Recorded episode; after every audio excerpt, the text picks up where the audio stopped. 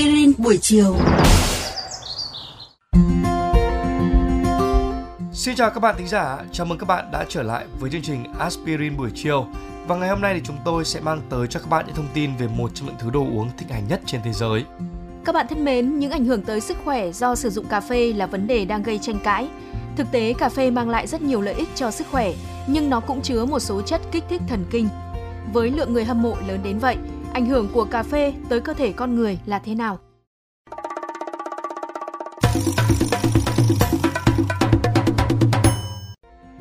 Vâng thưa các bạn, về mặt lợi ích thì cà phê chứa một số chất dinh dưỡng thiết yếu và nhiều chất chống oxy hóa tự nhiên như là vitamin B2, vitamin B5, vitamin B1, vitamin B3, mangan, kali, magie, phosphor.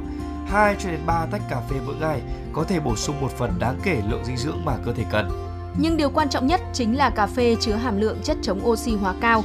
Trên thực tế, chế độ ăn kiêng kiểu phương Tây điển hình cung cấp nhiều chất chống oxy hóa từ cà phê hơn là từ trái cây và rau quả kết hợp. Ngoài ra thì cà phê có thể bảo vệ não khỏi bệnh Alzheimer và Parkinson. Các nghiên cứu đã chỉ ra rằng những người uống cà phê có nguy cơ mắc bệnh Alzheimer thấp hơn cho tới 65% và nguy cơ mắc bệnh Parkinson thấp hơn 32%. Một số nghiên cứu đã cho thấy là những người uống cà phê có nguy cơ mắc chứng mất trí nhớ, bệnh Alzheimer và bệnh Parkinson ở tuổi già thấp hơn đáng kể. Bên cạnh đó, người uống cà phê có nguy cơ mắc bệnh tiểu đường tuyếp 2 thấp hơn nhiều. Các nghiên cứu cho thấy những người uống cà phê có thể giảm từ 23% đến 67% nguy cơ mắc bệnh này. Dĩ nhiên là cà phê sẽ chứa caffeine rồi và một chất kích thích có thể tăng cường chức năng não và tăng cường trao đổi chất. Caffeine làm tăng hoạt động của thần kinh và giải phóng các chất dẫn truyền thần kinh làm giảm sự mệt mỏi và sẽ khiến các bạn cảm thấy tỉnh táo hơn. Và các bạn đừng quên rằng song hành với mặt lợi là mặt hại của caffeine.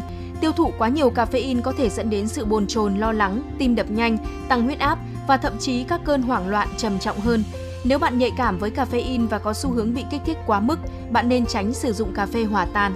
Vâng, và một tác dụng phụ không mong muốn khác đó chính là cà phê có thể làm gián đoạn giấc ngủ của bạn.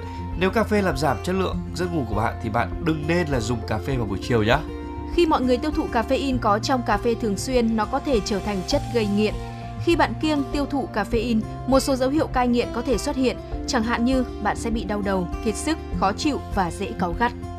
Nhiều nghiên cứu chứng minh rằng caffeine có thể dẫn đến tăng cường ngắn hạn chức năng não, cải thiện tâm trạng, thời gian phản ứng, cảnh giác và chức năng nhận thức chung, tăng cường trao đổi chất và hiệu suất luyện tập thể dục.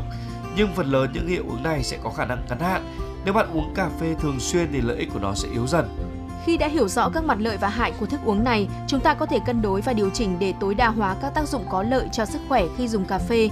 Điều quan trọng nhất là bạn không thêm nhiều đường vào cà phê và bạn nên pha cà phê bằng bộ lọc giấy vì cà phê chưa lọc có thể chứa caffeine, một chất có thể làm tăng mức cholesterol.